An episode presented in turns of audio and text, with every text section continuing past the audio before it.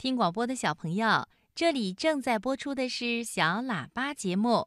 最后呢，正晶姐姐要请你听温馨的睡前童话，一个充满美好友情的渡口——金花鼠渡口。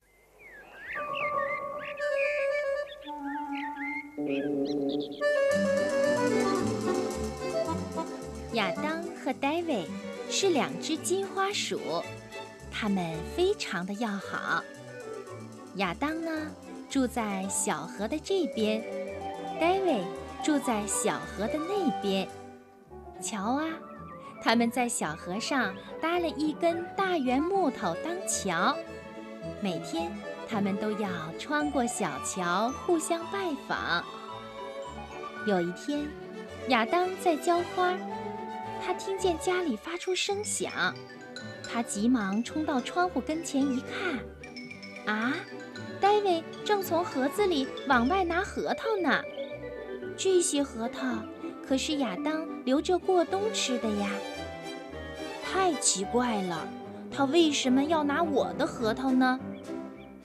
亚当走过圆木桥，来到戴维的窗前。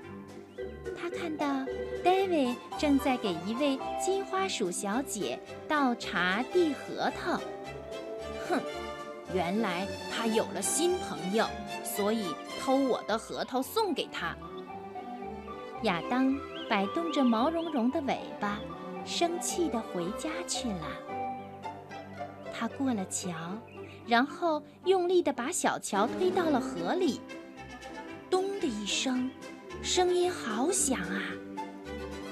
一个星期过去了，亚当自己喝茶，自己吃核桃。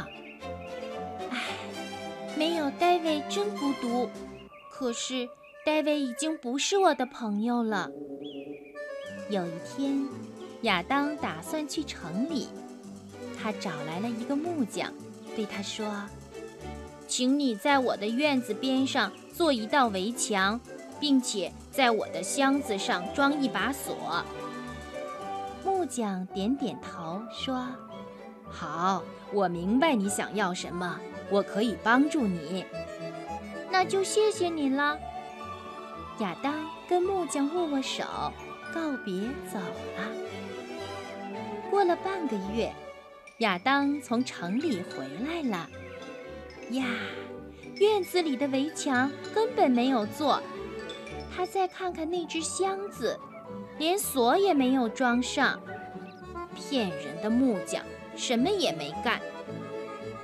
亚当好失望，自己倒了一杯水，坐在椅子上生闷气。正在这时候，戴维背了一个口袋走了进来。他说：“亚当，真对不起，那天我以为你不在家。”就从你的箱子里拿了些核桃，因为我舅妈来了。戴维把核桃递给亚当，又说：“我刚来的时候看见小河上新的桥和新的牌子，我知道你一点也没生气。什么新桥、新牌子？”等戴维走了以后，亚当独自来到小河边。小河上真的架起了一座美丽的新桥，桥上还钉着一块牌子，上面写着“金花鼠渡口”。啊，木匠说对了，他知道我最想要什么，有朋友是最好的呀。亚当高兴地朝戴维家跑去。